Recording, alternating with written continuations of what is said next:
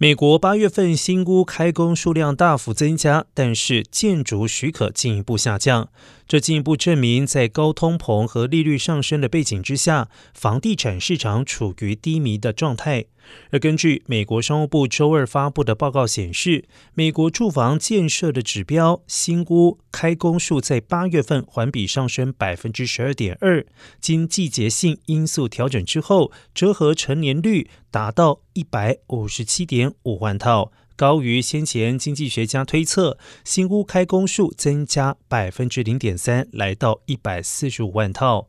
而八月份的新屋开工数与去年同期相比基本持平。